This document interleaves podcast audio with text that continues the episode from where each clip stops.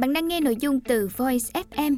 Hãy lên App Store tìm V O I Z và cài đặt ngay để tận hưởng hơn 10.000 nội dung chất lượng cao có bản quyền nhé.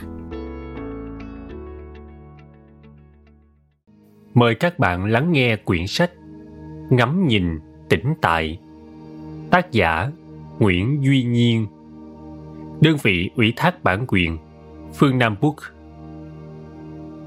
Bụi, đừng xoa, đừng phủi Ngắm nhìn tĩnh tại thôi Gió lao sao khóm trúc Mất tích tận cuối vời Sư Giới Đức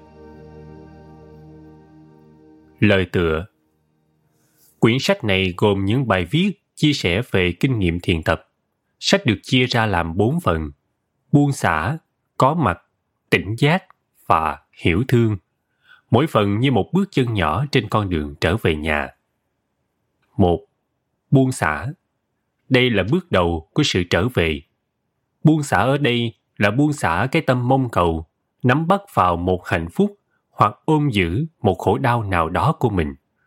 Buông xả không có nghĩa là buông lung hoặc cố gắng làm một điều gì đó đặc biệt, mà là một thái độ của tâm biết quay về trọn vẹn trong sáng với những gì đang có mặt. Và cứ để chúng đến đi tự nhiên như mây bay trên đầu núi. Kìa mây văng trên núi. À, xuống cho thầy hay. Ơ mà thầy đang ngủ. Thôi, cứ để mây bay.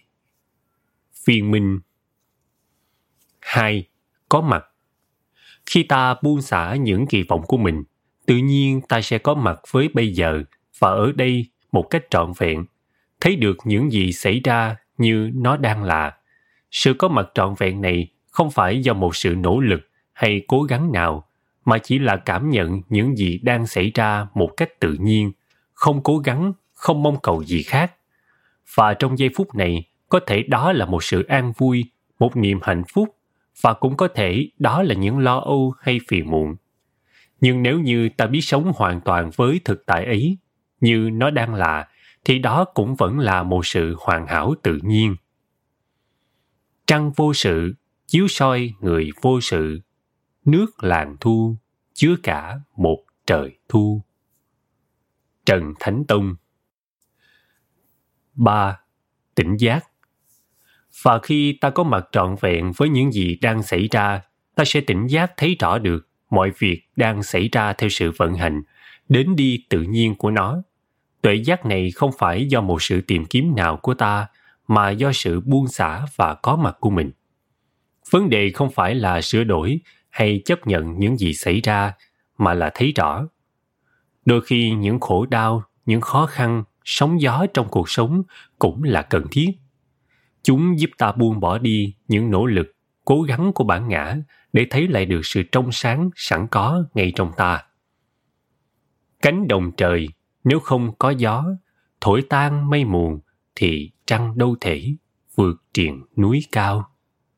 Kiki Gakishu, Nhật chiêu dịch 4.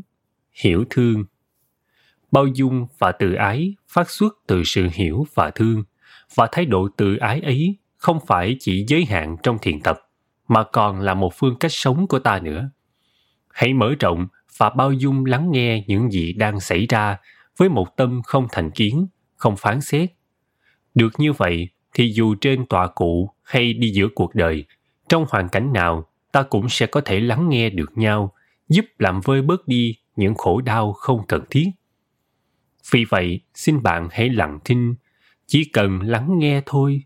Và nếu như bạn có gì muốn nói, xin cho tôi một vài phút. Tôi hứa, đến phiên bạn sẽ lắng nghe với trọn một tấm lòng.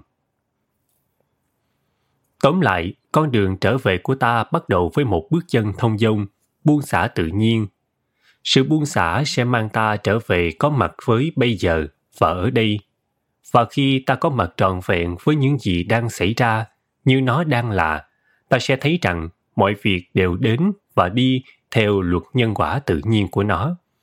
Và tuệ giác ấy sẽ làm phát sinh trong ta một tình thương lớn.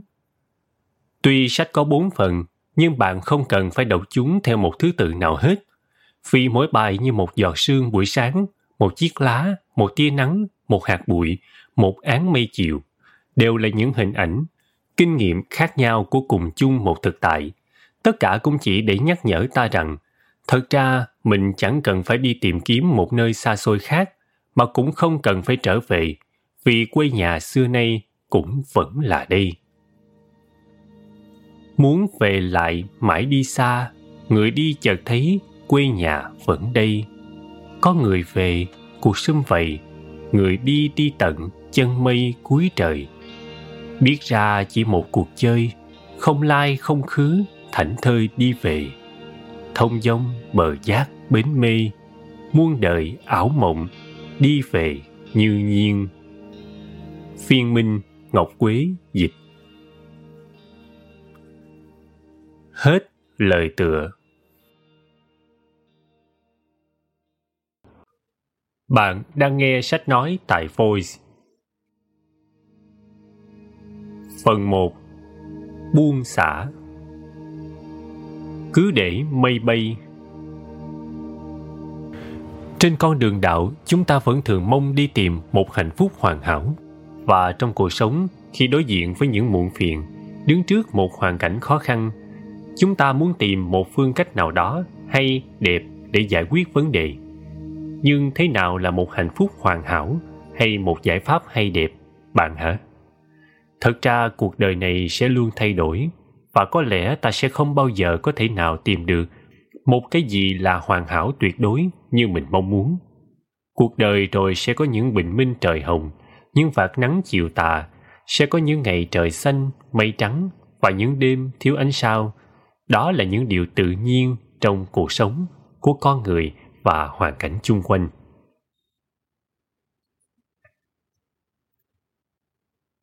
Tam giác, vuông, bất dị, tròn. Sengai Gibbon sinh năm 1750, mất năm 1837, là một thiền sư Nhật Bản thuộc dòng lâm tế, có biệt tài vẽ tranh thủy mặc. Những bức tranh của ông mang một nét thiền rất đơn sơ và nhẹ nhàng. Trong nhà thiền có một hình vẽ rất phổ biến về một vòng tròn, Enso, mà các thiền sư thường dùng để tượng trưng cho sự giác ngộ. Một thế giới rỗng không và tròn đầy. Một trong những bức tranh rất nổi tiếng của thiền sư Sengai, thay vì chỉ vẽ một vòng tròn, ông lại vẽ một vòng tròn cùng với một tam giác và một hình vuông. Phần lớn trên những hình vẽ của Sengai, ông đều có ghi thêm một câu thư pháp cạnh bên – nhưng trong bức tranh hơi khó hiểu này, Sengai lại không viết thêm một chữ nào nữa hết. Ý nghĩa của bức tranh ấy hoàn toàn tùy theo sự giải thích và hiểu biết của mỗi người. Theo học giả D.T. Suzuki thì bức tranh ấy biểu tượng cho toàn thể vũ trụ. Vòng tròn tượng trưng cho cái tuyệt đối, absolute. Hình tam giác tượng trưng cho sắc, hình tướng, form. Và hình vuông tượng trưng cho thế giới của hiện tượng, phenomena. Suzuki là người rất ngưỡng mộ thiền sư Sengai. Nhìn bức tranh ấy, ông hứng khởi và cầm bút viết một câu thư pháp. Tam giác, vuông, bất dị, tròn. Tam giác, vuông cũng chẳng khác gì tròn, bắt chước theo câu tâm kinh, sắc bất dị không, sắc cũng chẳng khác gì không. Có lẽ ông muốn nói rằng tất cả những sự biến đổi, thật ra chúng không có gì khác biệt nhau – tất cả đều là một yếu tố cần thiết và tự nhiên của sự sống. Và vì vậy mà có lẽ chúng ta sẽ không bao giờ có thể tìm được một khuôn mẫu nào là hoàn hảo hay đẹp tuyệt đối cả. Sự hoàn hảo là một thái độ trong tâm, chứ không phải là ở hoàn cảnh bên ngoài. Hoàn hảo tự nhiên. Sư giới đức có kể một câu chuyện về thiền sư Eido Taishimano một nhà thư pháp Nhật Bản. Edo lấy bút lông quệt cái vòng tròn mà chẳng tròn, rồi viết hai chữ viên tướng. Bạn của ông, lão sư Kogetsu, bàn như sau. Không nhất thiết phải tròn, tất nhiên là nó không hoàn hảo. Thậm chí hình tam giác, tứ giác hay bất cứ cái hình gì trong phối cảnh tâm linh thì chúng cũng đều phải tròn cả. Trong con mắt thiền, mọi điều kiện tâm linh, tâm lý, xúc cảm mọi sự mọi vật đều hoàn hảo tự nhiên như nhiên như chân như thật mặt trăng tròn sao thế thì cái mặt méo kia cũng tròn chứ. Những khổ đau trong cuộc sống sẽ có mặt khi ta bị vướng mắc vào một khuôn mẫu cố định nào đó, như khi ta bắt nó phải là một vòng tròn toàn vẹn. Và nếu như cuộc sống này không đặt vừa được vào khuôn thước của ta đặt ra, ta cảm thấy khổ đau. Bà saron Sandberg có chia sẻ một kinh nghiệm như sau. Có lần một người bạn của bà ở California muốn qua viếng thăm New Orleans, nơi bà đang ở vào mùa thu. Mùa thu ở vùng New Orleans thì những rừng lá thay màu sắc đẹp như một bức tranh tuyệt mỹ. Trong lúc chờ người bạn qua, mỗi ngày bà Sharon cứ nóng ruột ra nhìn rừng cây mùa thu với ngàn chiếc lá màu sắc rực rỡ và lộng lẫy. Hy vọng rằng chúng sẽ giữ được như vậy mãi cho đến khi người bạn sang.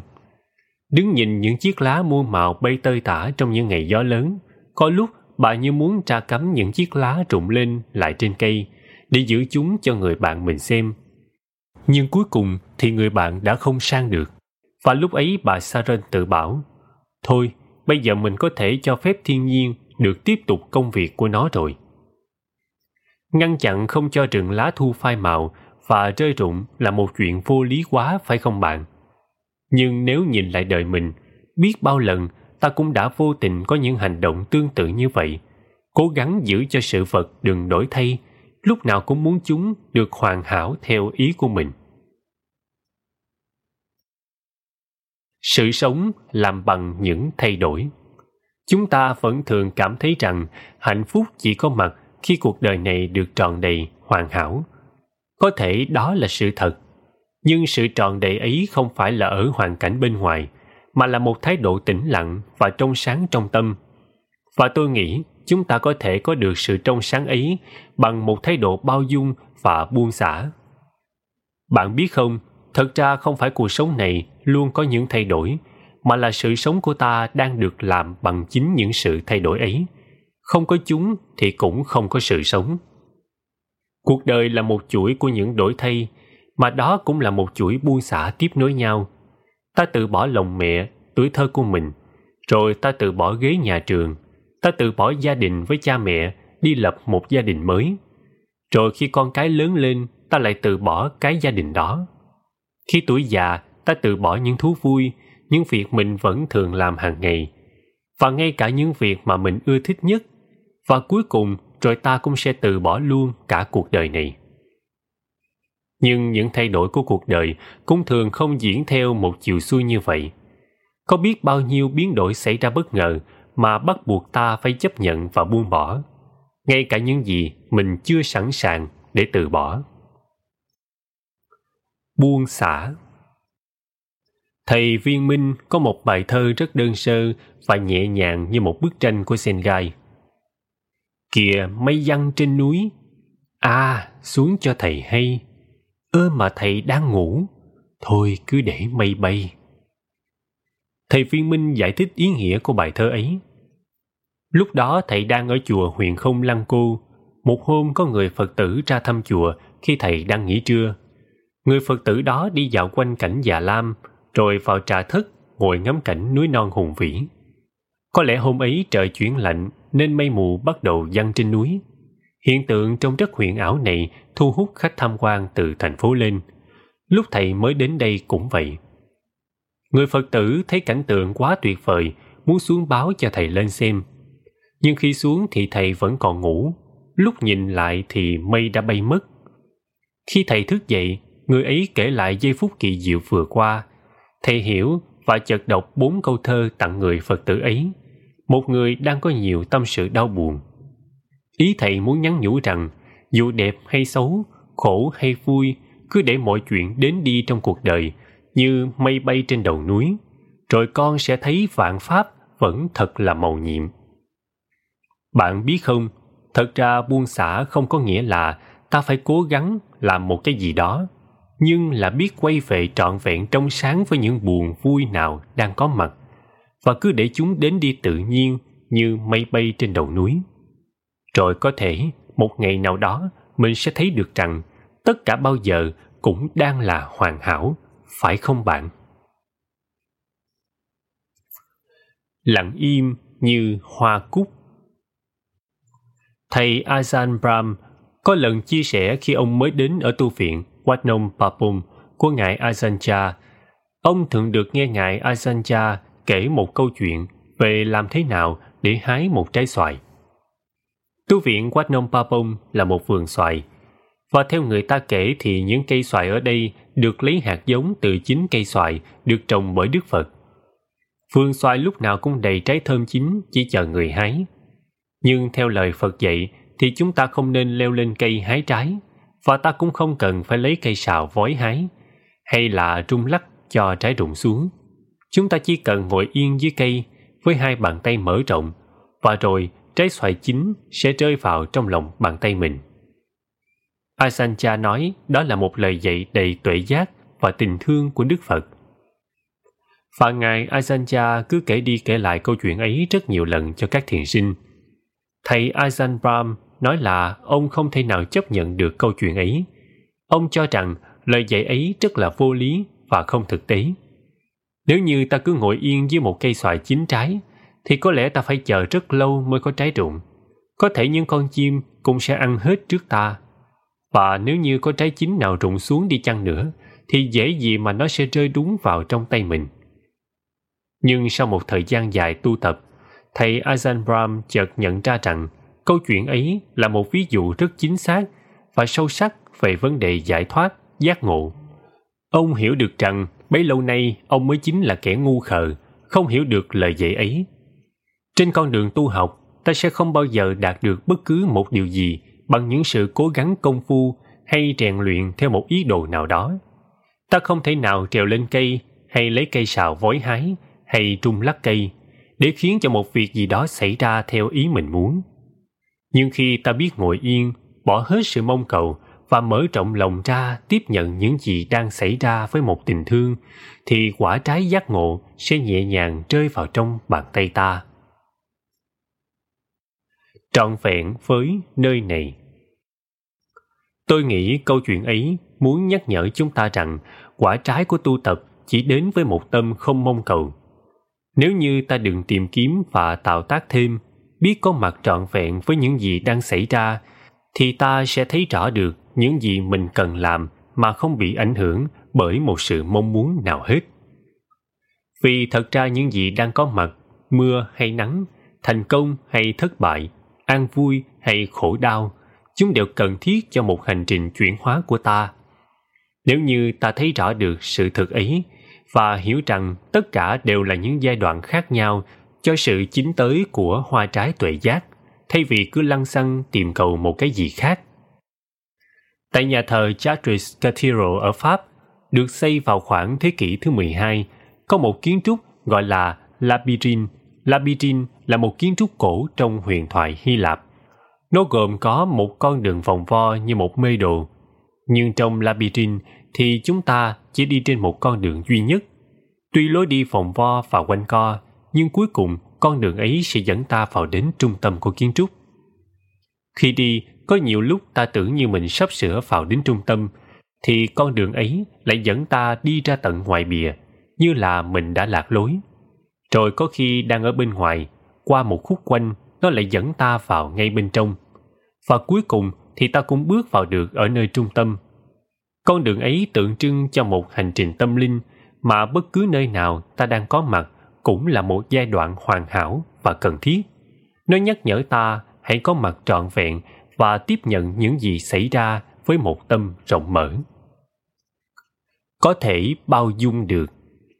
Trong kinh có ví dụ về một chén nước nhỏ. Nếu trong một chén nước mà người ta thả vào một nắm muối thì nước sẽ trở nên mặn và không uống được. Nhưng nếu có một người đứng trên thuyền mà đổ một bát muối xuống dưới sông thì nước sông ấy vẫn không hề bị mặn. Nước sông không mặn không phải tại vì trong ấy không có muối mà tại vì lòng sông quá lớn nó có thể bao dung được tất cả. Cũng vậy, khi ta tiếp xúc với những điều bất như ý với một tâm rộng mở, trong sáng, thì chúng sẽ không đủ sức để trở thành nỗi khổ niềm đau cho ta. Ta cũng không cần tránh né hay mong cầu cho nó được khác hơn. Giữa một đại dương bao la sóng gió, có những chiếc tàu chở hàng nặng cả trăm ngàn tấn, nhưng vẫn nhẹ nhàng nổi được trên mặt nước. Đó là nhờ ở cái rỗng không trong lòng tàu. Thật ra thái độ ấy không phải là một sự tiêu cực, mà nó chỉ có nghĩa là ta cho phép ngày nắng được nắng, ngày mưa được mưa và không bắt sự việc phải xảy ra theo ý riêng của mình. Sóng gió có đó, chứ không phải là không có. Nhưng như một chiếc thuyền lớn giữa đại dương, ta vẫn có thể an ổn đi tới. Sự rộng mở và có mặt trọn vẹn là một thái độ rất tích cực. Nó giúp ta thấy rõ được những gì ta cần làm và có thể làm được, chứ không phải chỉ nỗ lực là một sự thành đạt nào đó. Hãy buông xả tự nhiên. Thiền sư Suzuki có lời dạy như vậy cho các thiền sinh của ông. Đôi khi phương pháp hữu hiệu nhất để điều khiển một việc gì là để cho nó được tự nhiên. Và lúc ấy, sự việc sẽ nằm dưới sự kiểm soát của ta theo một nghĩa rộng. Cũng như muốn kiểm soát một con cừu hay một con bò, bạn hãy thả nó vào một cánh đồng cỏ rộng bao la. Làm ngơ không biết đến là một phương pháp tệ hại nhất và kế đến là cố gắng điều khiển chúng. Chỉ có phương cách hữu hiệu nhất là thấy biết chúng. Ta chỉ cần thấy biết thôi và không cần phải điều khiển một việc gì hết. Và thiền sư Suzuki cũng khuyên chúng ta nên áp dụng thái độ ấy vào việc ngồi thiền của mình. Nếu lần tới trong giờ thiền tập, thay vì cố gắng công phu làm một cái gì đó hoặc điều khiển tâm ý theo một phương cách nào đó, bạn hãy thử ngồi yên thư giãn và buông xả. Hãy ngồi trọn vẹn tỉnh thức và cảm nhận rõ hết tất cả.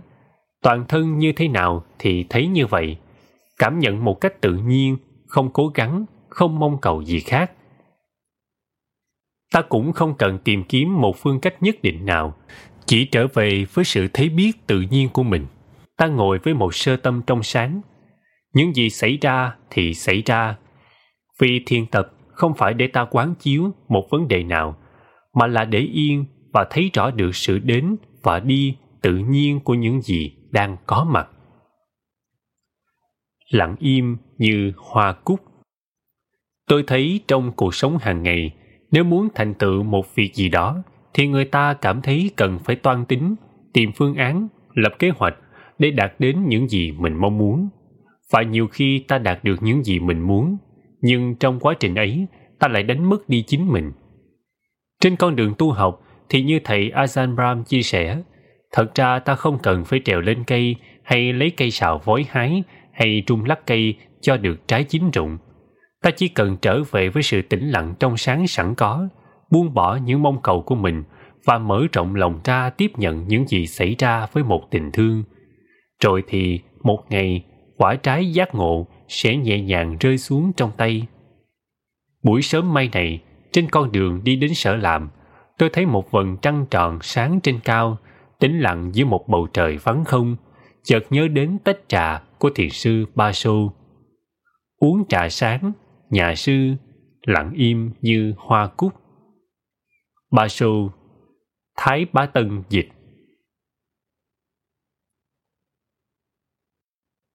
Không đến một nơi nào Iko Ayer là một tác giả rất nổi tiếng trên thế giới Ông chuyên viết về du hành, travel writer.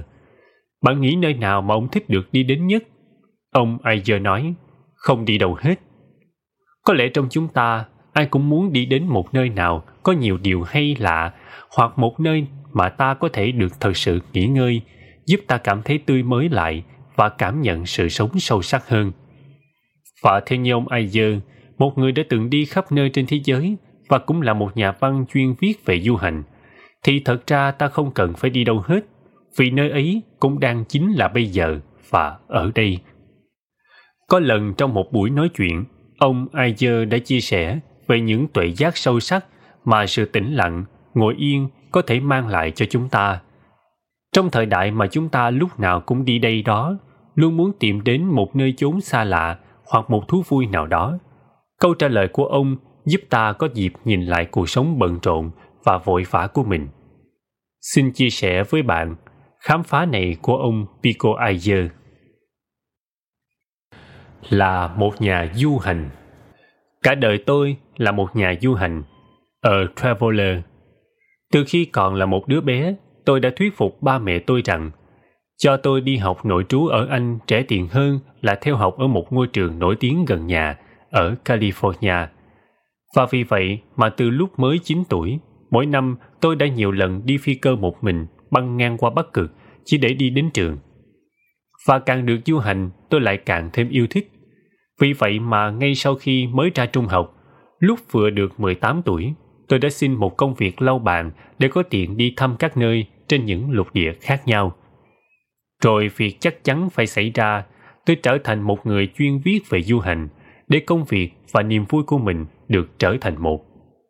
Và tôi cảm nhận rằng nếu như mình có may mắn được bước đi một mình trong những ngôi đền thờ tĩnh lặng với những ngọn nến thắp sáng ở Tây Tạng hay lang thang trên những bãi biển ở Havana với tiếng nhạc dập dìu chung quanh, tôi có thể mang những âm thanh ấy và bầu trời trong xanh và ánh nắng lấp lóa trên đại dương xanh thẳm về chia sẻ lại với những người bạn ở nhà, cũng như mang một sự kỳ diệu và trong sáng lại cho chính cuộc đời mình. Không cần phải đến đâu. Điều đầu tiên mà chúng ta ai cũng biết là khi đi du hành, không có nơi nào là kỳ diệu hết, trừ khi ta có một cái nhìn đúng đắn. Nếu bạn mang một người nóng tánh đến himalaya, anh ta sẽ bắt đầu phàn nàn kêu ca về chuyện ăn uống. Và tôi khám phá ra một điều này là cách hay nhất giúp ta phát khởi một cái nhìn sâu sắc và biết tán thưởng. Nghe cũng hơi lạ, là bằng cách không đi đến đâu hết, chỉ cần ngồi cho yên. Giữa cuộc sống vội vã này, có lẽ chúng ta ai cũng cảm thấy mình cần phải dừng lại để nghỉ ngơi.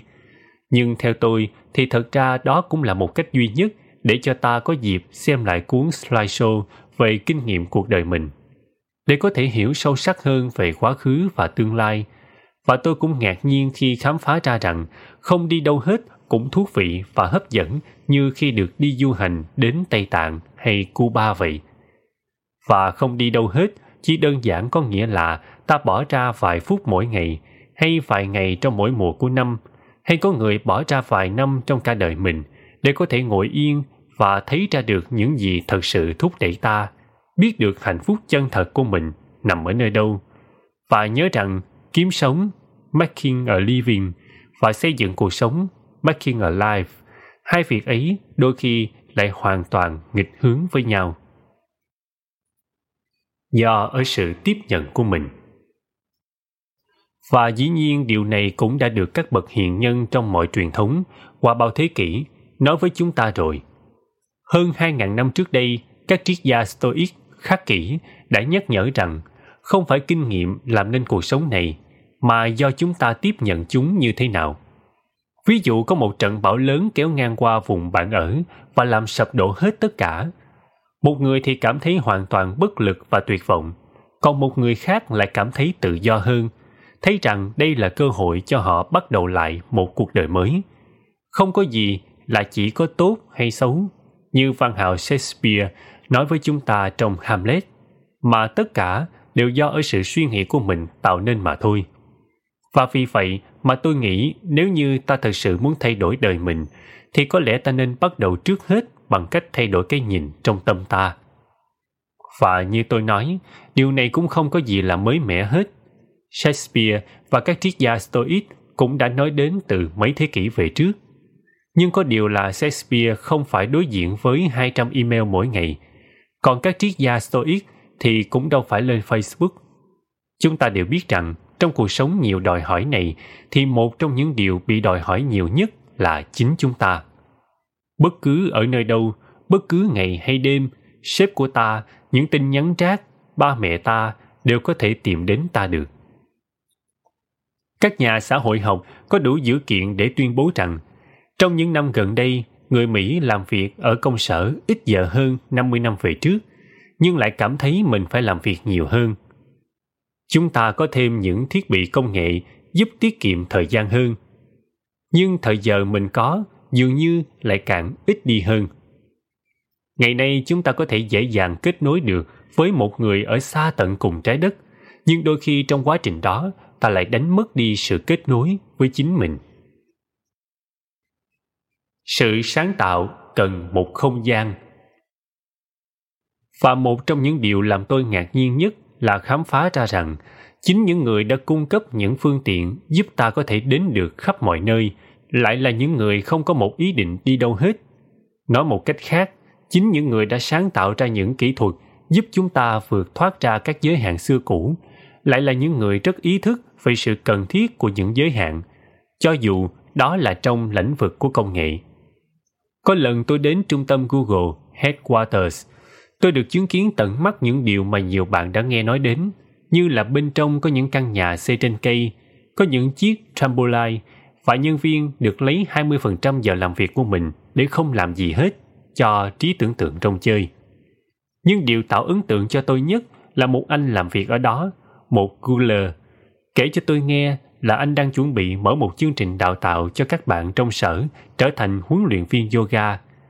Một Guler khác chia sẻ rằng anh ta đang viết một quyển sách về công cụ tìm kiếm của tâm hồn Inner Search Engine và khoa học ngày nay đã chứng minh được rằng ngồi yên hay thiền tập không những mang đến cho ta sức khỏe tốt, trí óc minh mẫn mà còn làm tăng trưởng trí tuệ cảm xúc, emotional intelligence của mình nữa. Tôi có một người bạn khác sống ở vùng thung lũng Silicon. Anh ta tên là Kevin Kelly, người sáng lập ra tờ Why Magazine, một tạp chí chuyên môn về những kỹ thuật mới. Trong quyển sách gần đây, anh Kelly viết về những công nghệ mới, mà trong khi nhà anh không hề có một chiếc điện thoại smartphone hay một máy tính sách tay hay một màn hình TV. Và cũng giống như những người bạn khác trong thung lũng Silicon, anh cố gắng tuân theo những ngày nghỉ mà họ gọi là Internet Sabbath, không lên mạng Internet. Mỗi tuần, trong vòng 24 hay 48 tiếng, họ hoàn toàn không lên mạng hay đọc email. Tôi thấy có một điều mà công nghệ ngày nay chưa hề cung cấp được cho chúng ta – là làm sao để sử dụng chúng một cách sáng suốt hạnh phúc cần khoảng trống thời gian và chúng ta đều biết rằng một trong những điều xa xỉ và đắt giá nhất trong cuộc sống ngày nay là khoảng trống trong các bài nhạc chính những khoảng nghỉ dấu lặng đã mang đến cái hay cái đẹp cho bản nhạc ấy và là một nhà văn tôi cũng thường cố gắng thêm vào nhiều khoảng trống trên trang viết để độc giả có thể hoàn tất ý nghĩa của tôi của câu văn và giúp cho trí tưởng tượng của họ có một không gian để thở. Nói về phương diện vật chất, lẽ dĩ nhiên khi người ta có đủ tài vật, họ sẽ nghĩ đến việc tìm một nơi xa xôi, một căn nhà nghỉ mát ở vùng quê yên tĩnh. Tôi thì không bao giờ có điều kiện ấy, nhưng tôi nhớ rằng bất cứ khi nào mình muốn, tôi vẫn có thể có một căn nhà nghỉ mát trong thời gian, nếu không là trong không gian, bằng cách nghỉ một ngày. Và việc ấy cũng không phải là dễ, vì trong ngày nghỉ ấy tôi lại bỏ phần lớn thì giờ lo lắng về những công việc chồng chất sẽ đổ xuống cho tôi vào ngày hôm sau. Đôi khi tôi nghĩ rằng mình có thể bỏ ăn thịt hay uống rượu vang hay tình dục chứ không thể nào bỏ qua một cơ hội để xem email được. Và những lần tôi dùng ba ngày nghỉ để đi tìm tĩnh lặng thì tôi lại cảm thấy tội lỗi khi bỏ lại sau lưng người thân của mình những email quan trọng của sở làm hoặc bỏ lỡ một tiệc sinh nhật của bạn bè. Nhưng khi về đến một nơi chốn tĩnh lặng, tôi chợt hiểu rằng nhờ trở về nơi này mà tôi có lại được sự tươi mát, sáng tạo và niềm vui để mang về chia sẻ với người thân, với sở làm hay bạn bè của mình. Còn nếu không, thì thật ra tôi chỉ dối lừa và tiếp tục đổ lên cho họ những mệt mỏi, lo âu hay sao lãng của mình. Chúng chẳng có gì là hay đẹp hết giúp ta đối diện với những bất ngờ. Vì vậy, vào năm 29 tuổi, tôi quyết định từ bỏ hết tất cả, bỏ công việc và một nơi ở rất tốt ở New York để dọn về một con phố nhỏ tại Kyoto, Nhật Bản. Nơi này không hiểu sao có sức thu hút rất đặc biệt đối với tôi. Khi còn bé, tôi vẫn thường nhìn những bức tranh vẽ về Kyoto và cảm thấy nó rất quen thuộc với mình. Như bạn biết, thành phố Kyoto rất đẹp bao quanh bởi những ngọn đồi, có hơn 2.000 ngôi chùa cổ. Nơi đây, người ta đang ngồi yên trong tĩnh lặng hơn 800 năm, hoặc xa xưa hơn nữa. Nhà của tôi là một căn hộ hai phòng, ở một nơi hẻo lánh, không xe đạp, không xe hơi, không một đài tivi mà tôi có thể hiểu được. So với New York, thì nơi đây không phải là một nơi lý tưởng để phát triển cho sự nghiệp viết văn, làm báo của mình. Nhưng nó giúp tôi có được một điều mà tôi trân quý nhất, đó là ngày tháng và thời gian tôi vẫn chưa bao giờ dùng đến điện thoại di động khi ở nơi đây. Dường như tôi cũng không bao giờ cần phải nhìn đến đồng hồ. Mỗi buổi sáng thức dậy, một ngày trải dài trước mặt tôi như một cánh đồng rộng mở. Và rồi sẽ có ngày khi cuộc sống quẳng đến trước mặt ta những bất ngờ đáng sợ mà chắc chắn không phải chỉ một lần. Khi vị bác sĩ bước vào phòng của tôi với một nét mặt tuyệt vọng, hay khi một chiếc xe bất ngờ cắt ngang trước mặt tôi trên xa lộ, tôi biết trong tận xương tủy rằng chính những thời gian tôi bỏ ra không đi đâu hết sẽ giúp cho tôi được vững vàng trong giờ phút ấy, chứ không phải những lúc tôi chạy loanh quanh ở Bhutan hay vùng Easter Island. Tìm lại cho mình những khoảng trống. Tôi thấy ngày nay có nhiều người bắt đầu có ý thức sửa đổi và mở thêm những khoảng trống mới trong cuộc sống của họ. Có người khi đi đến những khu nghỉ mát, vừa tới nơi họ gửi hết điện thoại di động, máy tính sách tay của mình ở bàn tiếp tân. Có những người quen của tôi, mỗi tối trước khi đi ngủ, thay vì lên mạng đọc qua những email hay xem những YouTube của bạn bè gửi, họ chỉ tắt điện và lắng nghe nhạc. Họ chia sẻ rằng mình ngủ ngon hơn và thức dậy cảm thấy tươi mới hơn. Tôi sẽ mãi mãi là một nhà du hành vì cuộc sống sinh kế của tôi phụ thuộc vào nó. Một trong những cái hay đẹp của du hành là nó cho phép ta mang một sự tĩnh lặng vào giữa những trao động của thế giới chung quanh. Có lần tôi bay từ Frankfurt, Đức, một cô thiếu nữ người Đức bước vào và ngồi xuống cạnh bên tôi. Cô nói chuyện thân mật với tôi chừng 30 phút và rồi cô quay lại ngồi yên trong suốt 12 tiếng. Cô không hề mở tivi lên xem, không mở sách ra đọc, cũng không hề ngủ, chỉ ngồi yên đó. Và như có một cái gì đó trong sáng và tĩnh lặng ở nơi cô mà tôi có thể cảm nhận được ngay trong chính mình. Không cần phải đi đâu. Chúng ta như những người đứng sát cạnh bên một màn hình thật lớn. Nó ồn ào, nó đông đúc và liên tục biến đổi theo từng giây. Màn hình đó là cuộc sống của mình. Chỉ khi nào ta biết bước lùi lại một chút, rồi lùi thêm chút nữa và đứng yên, ta có thể bắt đầu thấy được ý nghĩa của những gì xảy ra và thấy được tấm ảnh đó một cách toàn diện. Và có vài người đã làm được điều ấy dùm cho chúng ta bằng cách không cần đi đến một nơi nào hết. Vì vậy trong thời đại của gia tốc và gấp rút này, không có gì vui sướng cho bằng được bước chậm lại.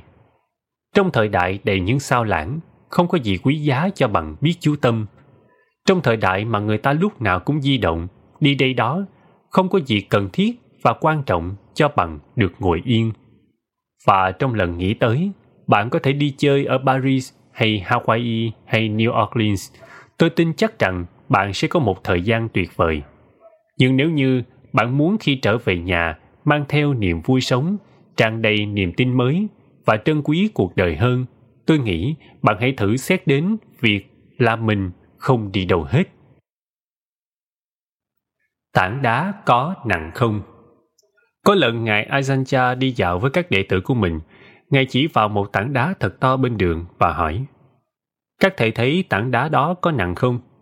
Các đệ tử nhìn tảng đá to lớn ấy và trả lời Dạ thưa, nó rất nặng.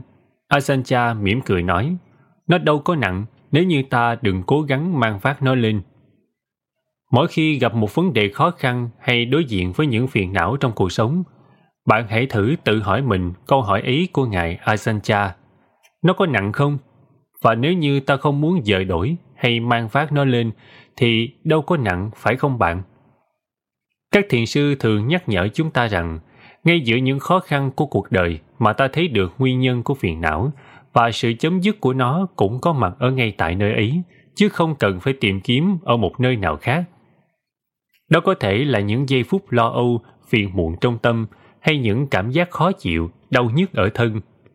Nếu như ta biết có mặt trọn vẹn với những gì xảy ra, ta sẽ không mang phát thêm cho mình những nỗi khổ không cần thiết của sự mong cầu, muốn dời đổi, muốn làm cho nó được khác đi. Nhưng điều ấy không có nghĩa là ta có một thái độ dửng dưng hoặc tránh né những khó khăn trong cuộc sống, mà là biết quan sát những gì xảy ra trong chánh niệm và tỉnh giác. Nó giúp ta thấy được rằng có những sự việc trong đời ta không tránh được. Chúng đến và đi theo luật nhân quả tự nhiên như một ngày mây mù kéo đến che lấp phủ kín lối đi hay là sương tan chân trời rộng mở nhưng vì sự mong cầu và thái độ phản ứng vội vàng của một cái tôi nhỏ bé đã khiến ta không thể sống trọn vẹn được với thực tại ấy. Nó xui ta cố gắng vác lên thêm cho mình những gánh nặng không cần thiết. Thật ra sự trọn vẹn không có một khuôn mẫu nhất định nào hết. Sống trọn vẹn không có nghĩa là ta phải cố sống đúng theo một phương cách nào đó, mà chỉ có nghĩa là ta trở lại với những gì đang có mặt nơi thân tâm mình và để yên cho nó được như nó là. Có khi đó là sự khinh an, mà cũng có khi đó là những bất an. Để yên không có nghĩa là chấp nhận hay buông xuôi, nhưng nó giúp ta có lại được một sự tĩnh lặng để thấy rõ những gì đang thật sự có mặt. Và rồi nếu cần, ta cứ làm những gì mình cần làm và có thể làm được. Bạn biết không, cuộc đời có thể chỉ bày cho ta nhiều phương cách để dời đổi tảng đá, nhưng nhiều khi sự có mặt của tảng đá ấy là để ta có dịp nhìn lại và thấy rõ mình hơn. Tảng đá to và nặng thật đấy, nhưng ta đâu cần phải mang phát nó lên. Mà nếu như ta không mang phát chúng lên, thì ta cũng đâu có gì cần phải buông bỏ, phải không bạn? Vô hành Trong thiền tập, chúng ta thường nghe nói về vô hành, non doing. Nhưng chúng ta cũng có thể dễ hiểu lầm rằng vô hành cũng là một thái độ thụ động, ngồi yên, không làm gì hết. Trong nơi ấy cũng là bây giờ và ở đây, ông John Kabat-Zinn có những chia sẻ như sau về sự thể hiện của một thái độ vô hành. Nương theo lẽ tự nhiên Vô hành có thể phát xuất từ hành động cũng như sự tĩnh lặng. Một nội tâm tĩnh lặng có thể biểu hiện ra trong hành động, khiến hành động ấy như là tự nó làm lấy vậy. Không dùng sức, không cố gắng, không dụng tâm, cũng không có một tiểu tâm của cái tôi nhỏ bé nào để giành nhận kết quả. Nhưng cũng không vì vậy mà ta lại bỏ sót bất cứ một việc gì, dù là nhỏ nhặt đến đâu. Vô hành, không làm gì là nền tảng của sự tinh thông trong bất cứ một công việc nào. Thiên, dưỡng sinh chủ trong Nam Hoa Kinh có kể câu chuyện như sau. Bạo Đinh mổ bò cho Văn Huệ Quân, lúc ra thịt điệu bộ của tay động, của vai đưa, của chân đạp, của gối chạm, tiếng da xương lìa nhau, tiếng dao cạo cắt đều trúng cung bực, hợp với điệu múa tan lâm với bài nhạc kinh thủ. Phan Huệ Quân nói, hay thật, nghệ thuật đến đó là cùng. Bảo Đinh buông dao thưa rằng, cái chỗ ưa thích của thần là đạo. Ban sơ, lúc ra thịt một con bò, chỗ mà thần chỉ có thấy mà thôi là con bò. Vậy sau ba năm, thần không còn thấy con bò nữa. Bây giờ thần không dùng con mắt để nhìn, mà dùng cái thần để xem. Ngũ quan dừng lại, mà thần thì muốn đi, nương theo thiên lý, tách các gân lớn, lùa các khớp lớn, nhân chỗ cố nhiên của nó mà cắt. Bắp thịt còn không sắc qua, huống chi là khớp xương to. Người bếp bình thường mỗi tháng thay dao một lần vì họ chặt. Này con dao của thần đã dùng 19 năm Số bò đã mổ có trên nghìn con, vậy mà dao như mới mài xong. Các khớp xương kia có kẻ hở, mà lưỡi dao này thì mỏng. Lấy cái bề mỏng của con dao mà đưa vào chỗ kẻ, thì rộng có thừa. Vì vậy mà lưỡi dao đã dùng 19 năm nay vẫn còn sắc như mới mài. Tuy vậy, mỗi khi gặp chỗ gân xương sát nhau quá, cảm thấy khó làm, thì thần phải nhìn kỹ, hành động chậm lại, con dao cử động một cách rất nhẹ nhàng, thế mà thịt lại đứt và rơi xuống như bùn rơi xuống đất. Bây giờ thần cầm dao đứng yên, ngoảnh nhìn bốn phía, đắc ý vì được con dao tốt, rồi đem cất nó đi. Phan Huệ Quân nói, hay biết chừng nào, ta nghe lời nói của Bảo Đinh mà hiểu được cái đạo dưỡng sinh.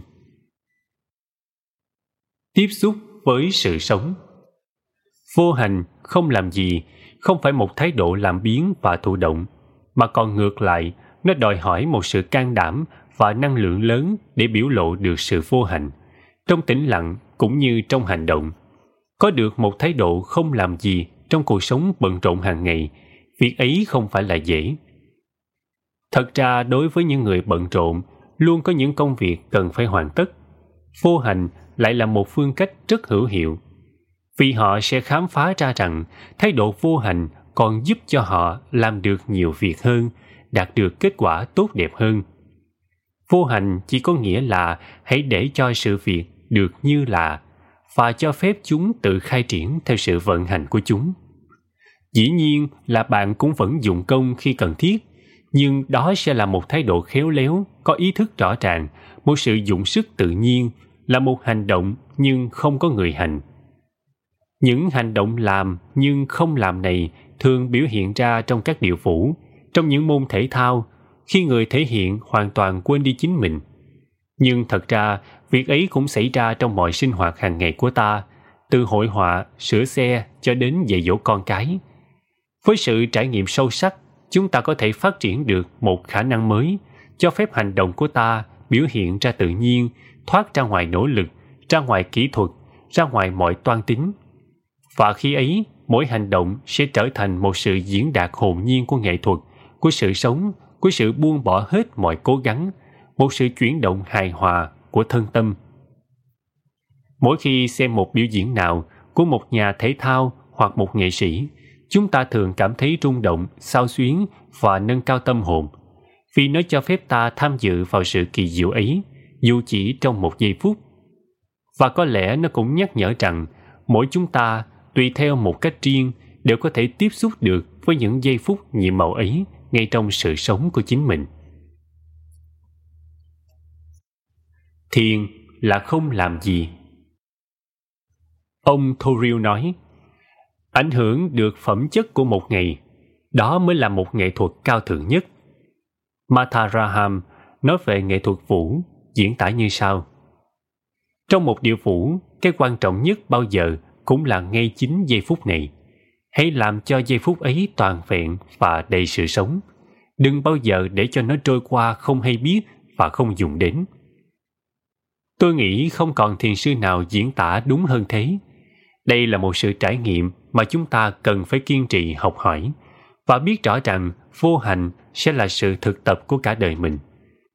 Vì thói quen lăng xăng hành động đã ăn sâu vào gốc rễ của chúng ta, nên bây giờ muốn có được một thái độ vô hành sẽ đòi hỏi nơi mình một sự buông xả rất lớn. Thiền quán đồng nghĩa với lại vô hành. Chúng ta tu tập không phải vì muốn cho sự việc được hoàn chỉnh hơn, hoặc muốn hành động của ta được hoàn hảo hơn, mà chúng ta thực tập là để nhận thấy rõ được sự thật là mọi việc tự chính nó đã và đang là hoàn mỹ rồi. Vì vậy, ta hãy tiếp xúc với sự toàn vẹn của giây phút hiện tại này mà không áp đặt lên đó bất cứ một sự dư thừa hay thêm bớt nào khác và thấy rõ được tiềm năng làm phát khởi giây phút tươi mới kế tiếp của nó. Khi ta biết những gì mình biết, thấy những gì mình thấy và ý thức được rằng ta không hiểu được hết tất cả, chúng ta sẽ trở nên tự tại hơn, từ đó ta hành động, xử sự, tiến tới, dừng lại hoặc sẵn sàng chọn lấy cơ hội. Đôi khi người ta ví đó như là một dòng nước chảy. Giây phút này nhẹ nhàng thông thả lướt sang giây phút kế tiếp, hoàn toàn không có chút nỗ lực nào. Và tất cả đều được nâng niu, ôm ấp bởi một lòng sông của sự tỉnh thức. Mây núi nào không bay cạnh núi. Tối nay trên đường về nhà, tôi thấy một vầng trăng tròn sáng thật to mới lên. Người ta cho biết tối nay có một supermoon mà mỗi năm chỉ xuất hiện một vài lần. Khoảng thời gian khi mặt trăng ở gần trái đất nhất. Mùa đông nên trời tối sớm, một phần trăng vàng to nằm giữa bầu trời ngay trên những cao ốc thành phố. Phố xá đông người đang vội vã trên đường về nhà sau một ngày làm việc bận rộn. Giữa những náo nhiệt, một phần trăng thật to vẫn lặng yên tròn sáng trên cao, đẹp và tĩnh lặng. Tôi chợt muốn ghi giữ lại hình ảnh ấy nhưng cuộc sống thì cứ trôi không có gì là đứng yên mãi cho ta đâu bạn hả cuộc sống là để ta trải nghiệm thầy Ajahn Ram cũng có chia sẻ một kinh nghiệm tương tự trong một chuyến đi sang Ấn Độ nhiều năm về trước khi ông còn là một cư sĩ. Lần đầu tiên tôi được nhìn những tấm ảnh của dãy Himalaya là khi còn ở học đường, một cảnh tượng rộng lớn, bao la, hoang dã và rất quyến rũ. Tôi tự nhủ rồi có một ngày mình sẽ đi đến nơi đó. Sau khi học xong đại học, trước khi đi làm, tôi quyết định đi sang Ấn Độ và đến thăm trạng Himalaya. Nhưng khi tôi đến Ấn Độ thì lại đúng ngay vào mùa mưa monsoon trong năm. Trời cứ mưa dầm về mỗi ngày. Chúng tôi đi lên đến tận phía bắc ở Kathmandu nhưng cũng chỉ thấy một chân trời phủ toàn mây mà không thể nào nhìn thấy được trận Himalaya.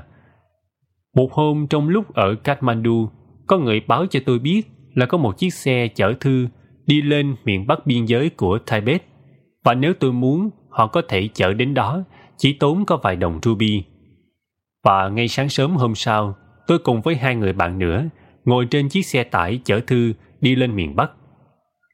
Đi đến khoảng một giờ trưa, người tài xế dừng lại nghỉ tại một ngôi làng nhỏ. Trong khi chờ người tài xế ăn trưa, hai người bạn rủ tôi leo lên một ngọn đồi nhỏ gần đó. 15 phút sau, khi chúng tôi leo lên đến đỉnh đồi, những đám mây mưa ở phía bắc bỗng từ từ tan và hé mở ra. Lần đầu tiên trong đời mình, tôi được nhìn tận mắt trận Himalaya thật hùng vĩ giữa một bầu không gian trong lành sau cơn mưa. Cảnh tượng tuyệt vời ấy làm tôi nín thở. Tôi muốn ghi lại hình ảnh ấy, nhưng sực nhớ là mình đã để chiếc máy ảnh lại trong xe. Tôi vội vã chạy ngược xuống, lấy chiếc máy ảnh của mình và rồi cố phóng nhanh hết sức trở lên đồi. Khi tôi vừa lên lại đến đỉnh thì mây mưa đã kéo lại và khép kín chân trời. Tôi chỉ lên trễ có vài giây thôi và đó cũng là lần cuối cùng mà tôi có dịp được nhìn thấy rặng Himalaya. Hai người bạn của tôi nãy giờ vẫn ngồi yên nhìn ngắm và thưởng thức một cảnh tượng hùng vĩ, quay sang hỏi tôi đã bỏ đi đâu. Họ kể lại những chi tiết thật kỳ diệu của một quang cảnh bao la, hùng tráng, đẹp phi thường. Tôi cảm thấy mình là một kẻ ngu khờ đã đánh mất đi cơ hội ấy chỉ vì muốn bắt giữ nó lại. Nhưng tôi cũng học được một điều quý giá là khi ta muốn bắt giữ lại một giây phút nào đó bằng phim ảnh hay ghi chép lại trên giấy, nó sẽ vụt thoát đi và ta sẽ đánh mất đi tất cả những gì là kỳ diệu. Cũng giống như trận Himalaya hùng vĩ ấy, những giây phút kỳ diệu trong cuộc đời là để mình trải nghiệm, chứ không phải để ta bắt nhốt chúng lại vào trong một khuôn khổ nào đó. Mà ta cũng sẽ không thể nào quên được những giây phút ấy, thì ta cũng đâu cần phải bắt giữ chúng lại làm gì. Mây núi nào không bay cạnh núi. Tôi nghĩ ngồi yên nhìn ngắm một chân trời phủ kín mây, nó cũng đẹp và kỳ diệu như là chính rặng Himalaya hùng vĩ kia vậy. Nếu như ta biết có mặt trọn vẹn, khi ta không có ý muốn bắt giữ hay thay đổi một điều gì, cho dù đó là hạnh phúc hay bất an, thì thực tại nào cũng đẹp và kỳ diệu, phải không bạn? Vì phiền não đâu thể làm gì có mặt. Khi đứa con gái tôi khoảng 5 tuổi, có lần tôi chở nó đi chơi. Hai ba con dừng lại ở một quán bên đường. Bước ra ngoài, tôi chợt bắt gặp một phần trăng tròn to mới lên thật đẹp trên bầu trời cao. Sống trong thành phố, ít khi mình có dịp nhìn trăng sáng. Tôi bế nó lên ngồi trên đầu xe và chỉ cho nó thấy phần trăng to. Hai ba con tôi ngồi với nhau thật lâu, nhìn trăng. Lúc ấy tôi cũng không có phương tiện gì để bắt giữ hay ghi lại hình ảnh ấy. Nhưng giây phút ấy tôi không bao giờ quên. Vầng trăng sáng rồi cũng sẽ trở lại. Nó có mất đi đâu. Đâu cần ta phải cố gắng làm một điều gì. Chúng đến đi tự nhiên trong sự vận hành của vạn pháp. Như mây cao bao giờ cũng bay ngang đầu núi. Như sóng sẽ đến đi thông dông ngoài biển xa. Mùa xuân hoa vẫn nở. Bình minh đến thì người lại tỉnh giấc. Chúng đâu cần gì đến sự can thiệp, thắc mắc hay mong cầu nào của ta tử sinh đừng hỏi kẻo phí lời, thời tiết nhân duyên vốn tại trời mây núi nào không bay cạnh núi, sóng nào chẳng ở chốn xa khơi hoa nở tháng ba luôn vẫn vậy gà gáy canh năm đánh thức người tuệ trung thượng sĩ thái bá tân dịch nếu như ta biết giữ cho tâm mình rộng mở và một chút kham nhẫn, tôi nghĩ ta có thể trải nghiệm được tất cả những giây phút kỳ diệu của cuộc sống, thay vì chỉ lo bận rộn nắm bắt và cứ tạo tác mãi thêm thôi.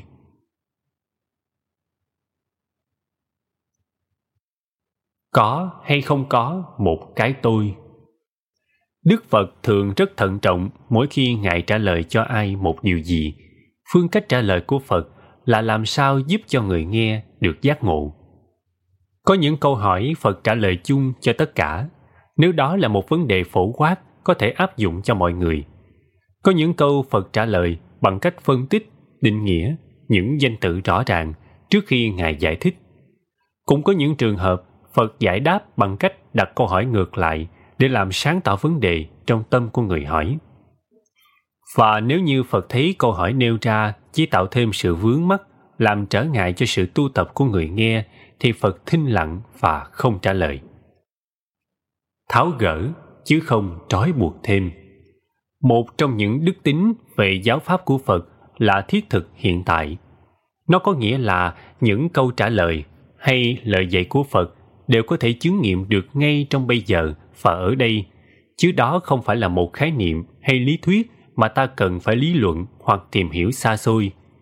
Những lời Phật dạy thường có một mục đích là giúp cho người nghe tháo gỡ một cái gì đó còn đang bị vướng mắc bằng cách giúp họ quay trở lại để tiếp xúc với thực tại, có mặt trọn vẹn với những gì đang xảy ra. Nhưng nhiều khi trên con đường tu tập, chúng ta lại vô tình biến những lời dạy cụ thể ấy trở thành một khái niệm để rồi lý luận tìm kiếm một sự giải thích nào đó bên ngoài. Thay vì buông bỏ, ta lại vô tình trói buộc thêm vào bằng những sở tri, những ý niệm không cần thiết, mà đôi khi lại còn làm ngăn ngại cho việc chuyển hóa những khó khăn của mình. Giáo lý không phải là ý niệm, và thật ra những giáo lý sâu sắc về vô ngã, vô thường hay tánh không cũng chỉ có một mục đích duy nhất ấy thôi. Chúng ta tháo gỡ bớt đi những dính mắc của mình, chứ chúng không phải là những ý niệm để ta suy luận hay tìm hiểu. Có lần thầy Thanissaro Bhikkhu nói về giáo lý vô ngã, nó self Thầy đặt ra vấn đề là Đức Phật có bao giờ nói rằng chúng ta không có một cái tôi chăng? Theo thầy Thanissaro thì thật ra Phật không hề xác định hay phủ nhận rằng chúng ta có hay không có một cái tôi. Vì vô ngã không phải là một ý niệm để ta tìm hiểu, suy đoán hay tranh luận, mà đó là một phương tiện một công cụ giúp ta tháo gỡ những dính mắc để chuyển hóa khổ đau. Trên con đường tu tập, chúng ta đừng quên tính cách cụ thể của lời Phật dạy, mà có thể vô tình biến chúng trở thành những sở tri, những trói buộc mới khác, bằng sự suy luận hay lời giải thích có giới hạn của mình. Xin gửi bạn những chia sẻ của thầy Thanisaro về vấn đề có hay không có một cái tôi. Ta cũng chưa bao giờ nói như thế khi đạo sĩ Vajragota hỏi thẳng Đức Phật rằng có một cái tôi hay không, is there a self, Phật im lặng và không trả lời. Sự thinh lặng ấy của Phật có nghĩa là không có một câu trả lời nào giúp ích được cho người hỏi. Và sau này, Phật có giải thích cho Ananda rằng nếu như Ngài trả lời là có hay không gì đi chăng nữa, cũng chỉ khiến cho người hỏi bị kẹt vào hai thái cực của một cái thấy sai lầm mà thôi. Sangyutta Nikaya 4410 Có người cho rằng sở dĩ Đức Phật không trả lời với Vajragota rằng không có một cái tôi là vì anh ta cũng sẽ không thể nào hiểu được. Nhưng thật ra trong kinh, Đức Phật cũng đã khuyên các thầy hãy tránh tranh luận về những vấn đề như tôi là ai, tôi có hiện hữu không, vì chúng sẽ dẫn đến những câu trả lời như tôi có tự ngã và tôi không có tự ngã I have a self and I have no self. Và cả hai đều là một cái thấy sai lầm, cái thấy trói buộc và chúng là những hí luận vô ích. Majjhima Nikaya 2 chỉ làm trở ngại và khiến cho ta không thấy được sự thật mà thôi. Bắt đầu từ những sự tranh luận. Nhưng nếu thế thì tại sao ngày nay chúng ta lại thường gán cho Đức Phật đã dạy rằng không có một tự ngã There is no self. Tôi nghĩ có lẽ vấn đề phát xuất từ một nền văn hóa ưa chuộng tranh luận của Ấn Độ. Ngày xưa, các giáo sĩ thường hay tổ chức những cuộc tranh luận công cộng về các vấn đề nóng bỏng với mục đích thu hút tín đồ và tìm sự ủng hộ của các bậc vua chúa. Và Đức Phật thì luôn nhắc nhở các đệ tử của mình đừng bao giờ tham dự vào những cuộc tranh luận này. Sutta Nipata 4.8 Vì trong những cuộc tranh luận ấy ta không thể nào được phép im lặng.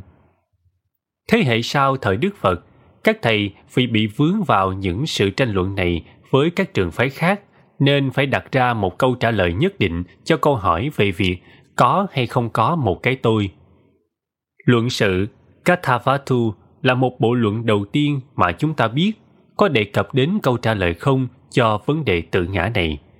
Và về sau, những tác phẩm lớn khác như là Cuộc đời Đức Phật, Buddha Charita và Mi Tiên Vấn Đáp, Milinda Panha được sáng tác vào thế kỷ thứ nhất sau Tây Lịch đã đặt cái không này vào tâm điểm giáo lý của Đức Phật.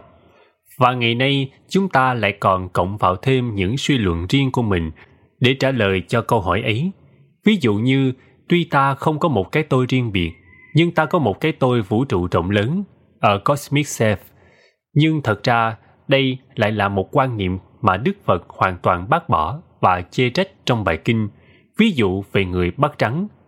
Ala Gadupama Sutta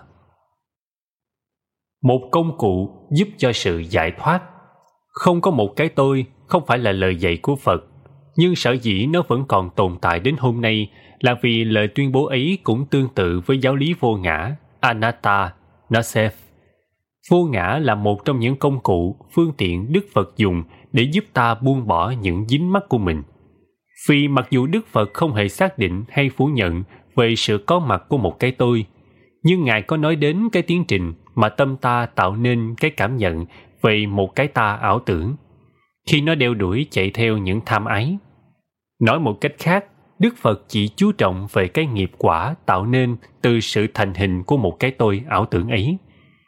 Vì sự tham ái, nắm bắt mới chính là nguyên nhân của khổ đau và cũng vì trong bất cứ một cảm nhận nào của một cái tôi cũng có sự nắm bắt nên Phật khuyên chúng ta sử dụng ý niệm vô ngã như là một phương cách để tháo gỡ ra sự dính mắc ấy.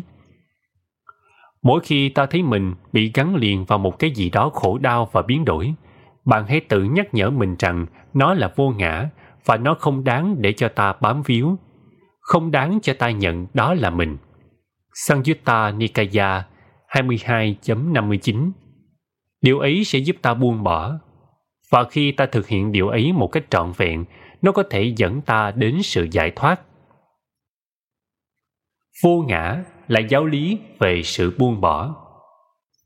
Hiểu như vậy thì ta thấy rõ ràng giáo lý vô ngã, Nosef, là một câu trả lời, nhưng không phải cho câu hỏi về có một cái tôi hay không có một cái tôi, mà cho một câu hỏi mà Đức Phật cho rằng trọng yếu nhất trên con đường tu tập. Những việc nào tôi làm sẽ mang đến một lợi ích và hạnh phúc lâu dài. Majjhima Nikaya 135 Và ta sẽ tìm thấy một hạnh phúc chân thật lâu dài bằng sự buông bỏ. Trên con đường tu tập, chúng ta áp dụng ý niệm về vô ngã đối với những gì đang lôi kéo ta đi lạc lối, để biết quay trở lại. Nhưng nếu như ta không còn bị vướng mắc nữa, thì ta cũng đâu cần đến ý niệm về ngã, self, hay vô ngã, nó self nữa làm gì. Vì câu hỏi ấy không hề cần thiết khi ta đã hoàn toàn giải thoát và có được hạnh phúc thật sự. Thật ra, tin chấp vào việc không có một cái tôi cũng có thể là một trở ngại cho sự giải thoát. Như Phật có dạy rằng, quán chiếu về vô ngã có thể dẫn đến một cảm nhận về sự trống không. Majjhima Nikaya 106 Và nếu như mục đích tu học của ta là để đi chối bỏ một cái tôi, thì ta có thể nhận lầm cái cảm nhận về sự trống không ấy chính là sự giác ngộ và cho rằng mình đã đi đến cuối đường. Nhưng Phật nhắc nhở ta rằng trong sự trống không ấy vẫn có thể còn những sự dính mắc vi tế mà nếu như ta cho rằng mình đã đến nơi rồi thì ta sẽ không còn nhìn thấy chúng nữa. Và nếu như không thấy được thì ta sẽ không thể nào buông bỏ được. Vì vậy, ta cần nhớ rõ giáo lý vô ngã là để giúp cho ta trả lời những câu hỏi nào và không phải để giải thích cho vấn đề nào. Hiểu được như vậy, ta sẽ thấy rõ ràng được sự khác biệt giữa thế nào là một sự giải thoát thật sự và thế nào là vẫn còn bị trói buộc. Có thể buông bỏ được. Có câu chuyện về một người nọ kể cho những người bạn mình nghe một câu chuyện vui. Khi nghe xong ai cũng đều bật cười. Rồi anh nói muốn kể thêm một câu chuyện vui nữa, nhưng anh lặp lại cũng cùng câu chuyện ấy và chỉ có vài người cười. Xong, anh tiếp tục kể lại một lần nữa, lần này thì ai cũng im lặng. Đến khi anh lặp lại thêm lần nữa thì bắt đầu có nhiều người lộ vẻ khó chịu và bực mình. Anh ta im lặng một lúc rồi nói Quý vị thấy lạ không? Một câu chuyện giàu vui hay thú vị đến đâu mà khi mình cứ lặp đi lặp lại mãi rồi thì nó cũng trở thành nhàm chán và vô duyên. Thế nhưng chúng ta có những câu chuyện buồn hay nỗi phiền giận mà mình cứ lặp đi lặp lại mãi và kể cho nhau nghe hoài mà vẫn không bao giờ cảm thấy chán. Vì tâm ta dễ tương ứng với tham sân. Ví dụ của câu chuyện trên cũng có phần nào đúng, phải không bạn? Dường như trong đời sống, chúng ta lại thường ôm giữ những việc đau buồn trong quá khứ, mà những chuyện vui thì ít khi mình nhớ đến. Chúng ta cũng giống như những người ấy, có những muộn phiền mà mình cứ giữ chặt mãi trong lòng, như đó là một việc bắt buộc cần phải làm, dù biết rằng chúng không còn cần thiết hay ích lợi gì cho nhau nữa. Có một vị thiền sư dạy rằng, sở dĩ chúng ta hay nhớ đến những việc đau buồn là vì trong giờ phút hiện tại này, tâm chúng ta rất dễ tương ứng với những tham sân si hơn là những vô tham, vô sân và vô si trong ta. Và nếu như ta chỉ cần biết buông xả, thì tâm mình chắc chắn sẽ trở về với hiện tại trong niềm hoan hỷ. Thật ra những buồn phiền đó cũng có một ít lợi, là nó chỉ cho ta thấy được những gì mình còn đang bị dính mắc để mà buông bỏ. Buông bỏ là để trong sáng tự nhiên. Mà bạn biết không, thật ra muốn buông bỏ, chúng ta cũng không cần phải dụng công nhiều lắm đâu. Ôm giữ và mang phát thì phải cần đến những toan tính và tập luyện này nọ. Chứ buông thả ra thì càng ít dụng công bao nhiêu, lại càng hiệu quả bấy nhiêu. Buông bỏ cũng có nghĩa là tiếp xúc với thực tại này bằng một tâm trọng mở, để cho sự việc được tự nhiên như nó là. Bà Sharon Sandberg có kể, vài năm trước, trong lúc đang đứng trong thang máy ở một khách sạn tại thành phố New York, bà chợt ý thức rằng mình vẫn còn đang mang vác chiếc hành lý rất nặng trên vai. Và tôi chợt nghĩ đến điều này. Bà nói, tại sao mình lại không đặt chiếc hành lý nặng này xuống đi và để cho thang máy tự nó mang lên chứ?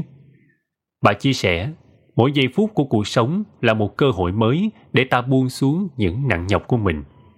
Ta không cần bắt mình phải trở thành một cái gì tốt hơn, cố tập luyện để đạt đến một trạng thái nào cao hơn hay để vượt qua một khó khăn nào đó và ta cũng không cần thực tập miên mật với một thái độ mong cầu nào khác. Chúng ta chỉ cần biết buông bỏ mà thôi, từ giây phút này sang giây phút kế. Việc ấy có thể được. Thật ra dầu đang ở bất cứ nơi đâu hay trong hoàn cảnh nào, ta cũng đều có thể bắt đầu lại từ đầu. Ta bắt đầu lại bằng cách buông bỏ những gánh nặng, lo âu, muộn phiền của quá khứ. Ngày xưa khi học thiền, trước mỗi thời công phu, tôi thường được dạy niệm thầm một lời nguyện ngắn. Trong quá khứ, vì vô tình hay cố ý, nếu như tôi có lỡ gây khổ đau cho ai, tôi xin người ấy tha lỗi cho tôi.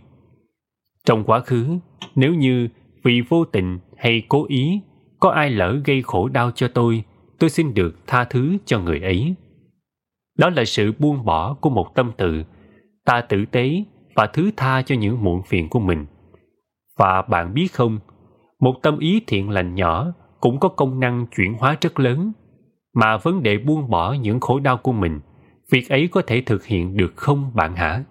Hay đó chỉ là một lý thuyết hay đẹp suông mà thôi? Tôi nhớ lời dạy của Phật. Này các thầy, hãy buông bỏ những gì là bất thiện. Này các thầy, ta có thể buông bỏ những gì là bất thiện. Nếu như việc ấy không thể thực hiện được, thì tôi đã không khuyên bảo các thầy mà làm chi. Nếu như buông bỏ những điều bất thiện sẽ mang lại cho ta khổ đau, tôi đã không khuyên bảo các thầy mà làm gì. Nhưng vì sự buông bỏ ấy mang lại hạnh phúc và nhiều lợi lạc mà tôi mới nói với các thầy, hãy buông bỏ những gì là bất thiện. Kinh Tăng Chi Bộ Anguttara Nikaya Chiếc bình bát của ta Ngày xưa vào thời Đức Phật, mỗi sáng các thầy ôm bình bát của mình đi vào làng để khất thực. Khất thực có nghĩa là xin vật thực của người để nuôi thân. Các thầy thông thả đi từ nhà này sang nhà khác, không chọn lựa, mắt nhìn xuống và yên lặng đứng đợi trước cửa. Và họ tiếp nhận hết bất cứ những vật thực nấu sẵn nào được người dân bỏ vào bình bát của mình, không khen chê, vui buồn và cũng không phân biệt, với một tâm bình đẳng. Tôi thích hình ảnh ấy.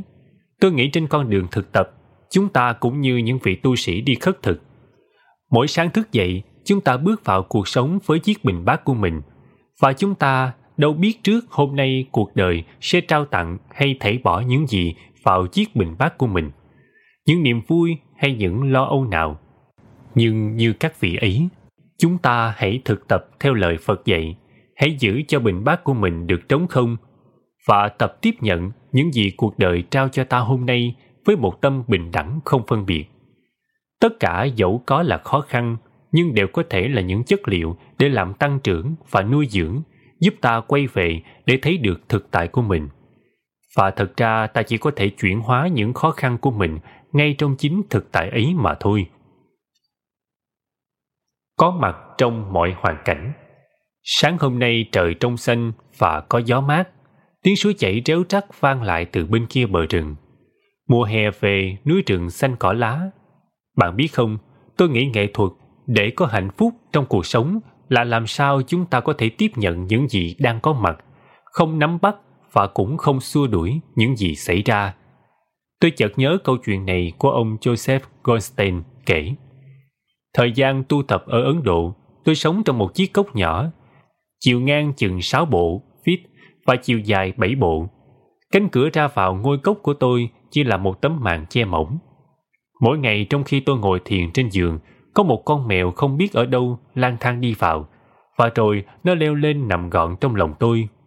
Tôi phải đứng dậy ẩm con mèo ấy và thả nó ra ngoài. Nhưng chỉ chừng vài phút sau, nó lại đi vào và leo lên lòng của tôi.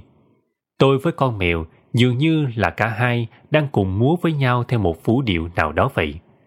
Tôi mang thả nó ra ngoài và rồi nó leo trở lại vào trong lòng tôi. Và sự việc cứ tiếp tục lặp đi lặp lại như vậy mãi. Tôi đem nó bỏ ra ngoài vì tôi đang ngồi thiền. Tôi đang cố gắng công phu để được giác ngộ. Nhưng con mèo ấy cứ tiếp tục quay trở lại phá rối sự hành thiền của tôi. Và càng lúc tôi lại càng cảm thấy bực mình và khó chịu vì sự lì lợm của con mèo này.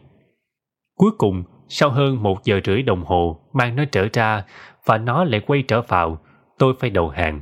Tôi chấp nhận, không còn biết cách nào khác để làm nữa hết. Cánh cửa ra vào chỉ là một tấm màn, tôi không thể nào đóng lại được. Tôi ngồi xuống thiền và một chút sau con mèo lại thông thả đi vào và leo vào lòng của tôi. Nhưng tôi không thèm làm gì hết, buông bỏ hết. Tôi chấp nhận nó như một phần của buổi ngồi thiền, một phần công phu của mình. Chỉ chừng vài phút sau, con mèo từ từ đứng dậy và nó bỏ đi ra ngoài. Và lúc ấy tôi chợt ý thức rằng những vị thầy của ta đang có mặt trong tất cả mọi hoàn cảnh. Trong cuộc đời, đôi khi cũng sẽ có những khó khăn và muộn phiền mà chúng cứ quay trở lại với ta mãi, dầu ta có cố gắng để buông bỏ. Có lẽ cũng như ông Joseph, ta phải để yên cho nó thôi. Ta để yên cho nó bằng cách buông xả tự nhiên, thôi đối kháng. Mà khi ta được yên rồi, thì nó cũng sẽ được yên thôi. Bạn biết không, đôi khi không làm gì hết, nhưng ta vẫn có thể chuyển hóa được những khó khăn. Ta hãy tập tiếp nhận tất cả bằng chiếc bình bát trống không của mình. Trăng sẽ tự chiếu. Chiều hôm qua tôi lên núi một mình.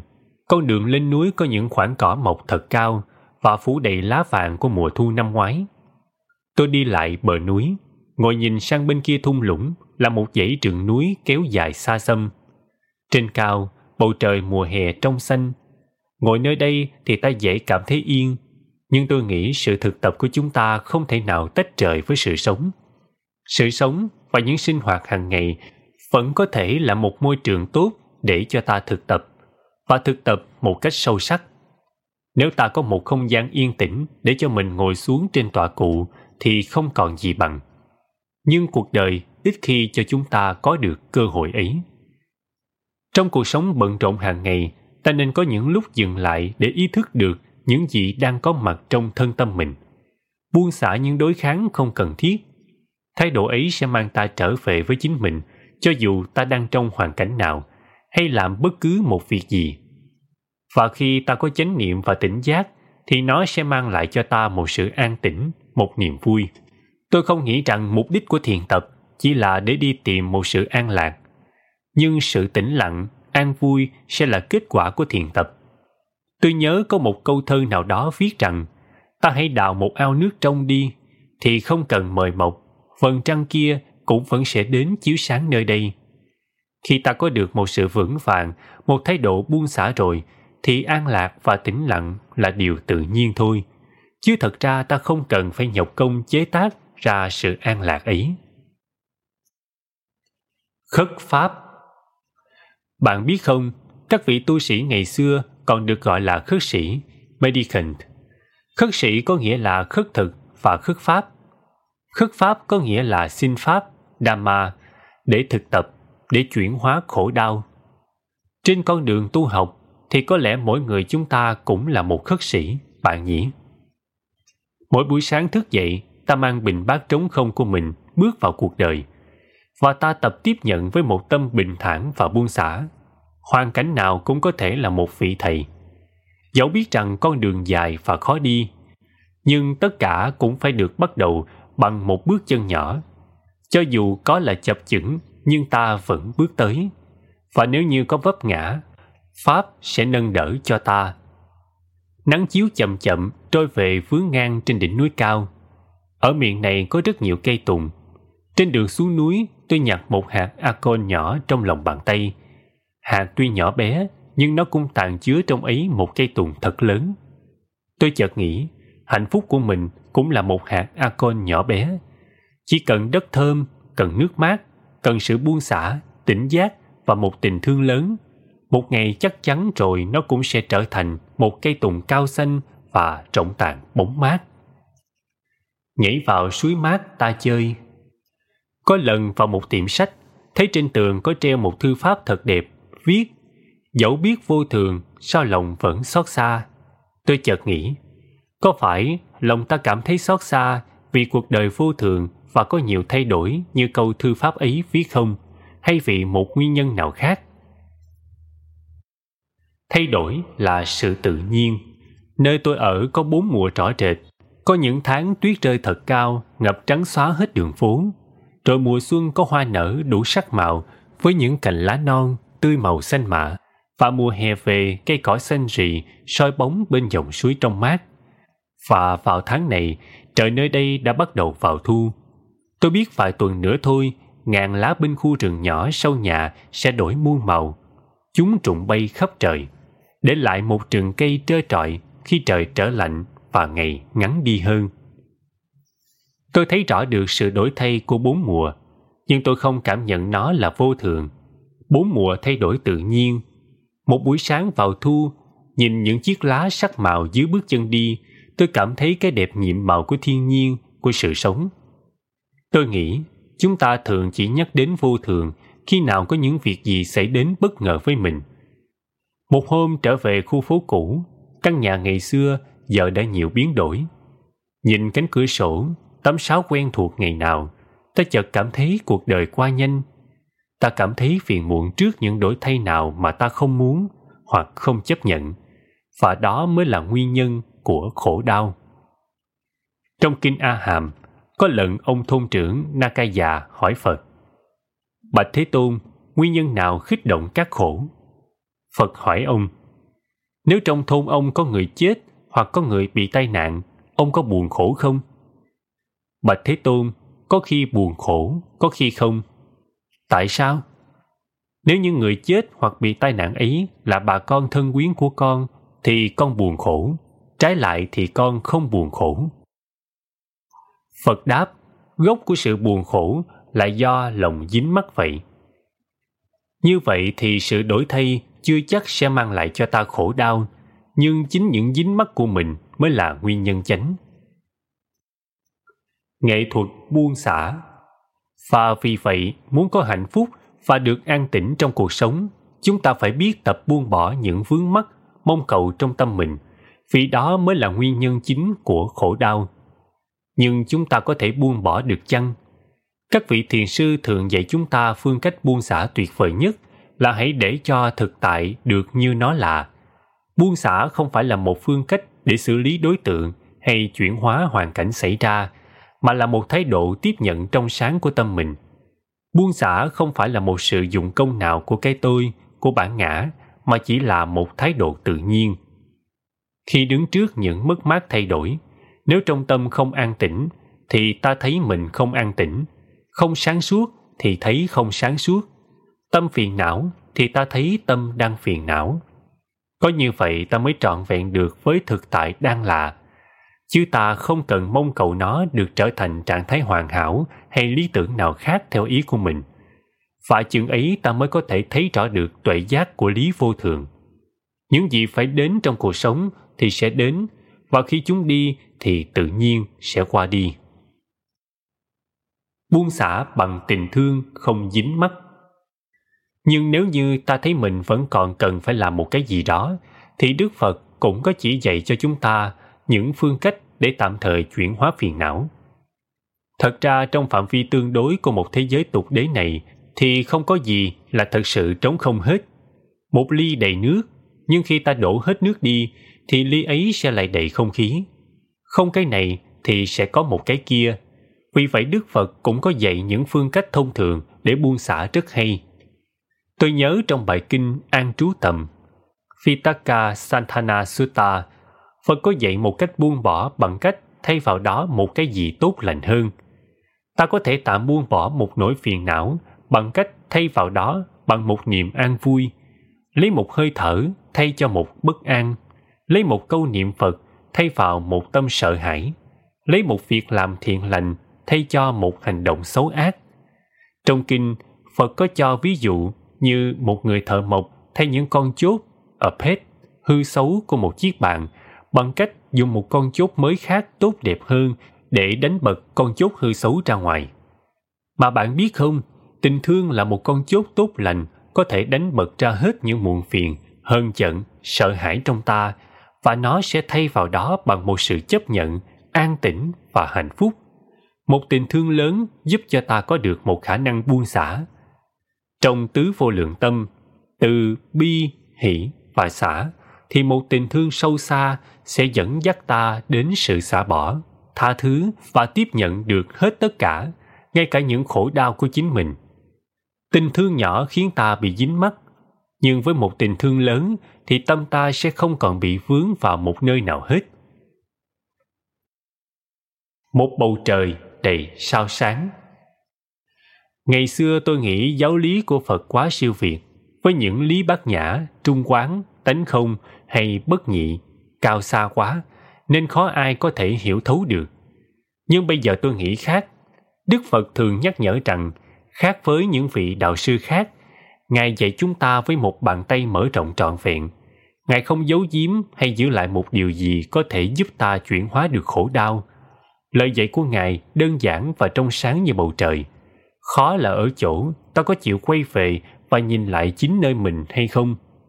Mà mấy ai muốn nhìn lại để thấy được nguyên nhân của khổ đau là do những ham muốn, thù hận và cố chấp của chính mình mà thôi. Có lần tôi đọc một câu chuyện vui về ông Nasruddin, một nhà hiền triết Trung Đông. Một hôm, ông và người bạn rủ nhau đi cắm trại ngoài sa mạc. Tối đến, cả hai chui vào lều ngủ. Đến nửa khuya, người bạn đánh thức ông dậy và nói Này anh, nhìn lên trên kìa, anh có thấy gì không? Nasruddin nói À, bầu trời ngoài sa mạc đầy sao sáng, đẹp quá. Anh bạn hỏi Anh thấy như vậy là có nghĩa gì không?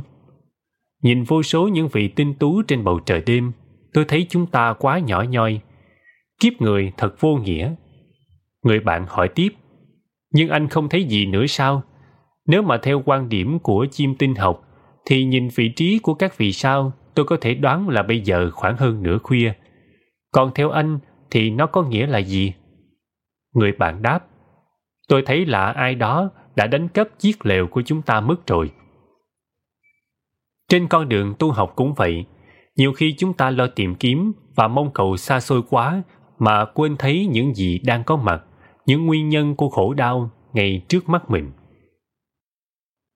Kinh kệ mệt hơi Có lần đến thăm một tự viện nọ, vào thư quán tôi thấy khuất trong một góc bụi bậm trên một kệ sách có để một tượng Phật nhỏ ngồi thiền, rất đơn sơ, không sơn phết.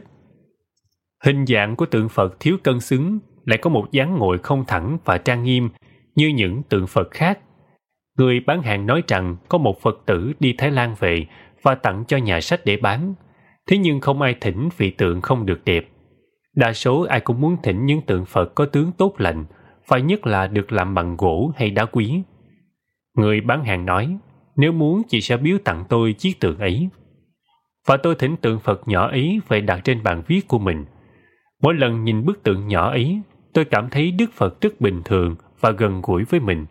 Nó nhắc nhở tôi xả bỏ hết những tự ti và tha thứ cho sự bất toàn của ta. Tôi cảm nhận được một tình thương và sự buông xả.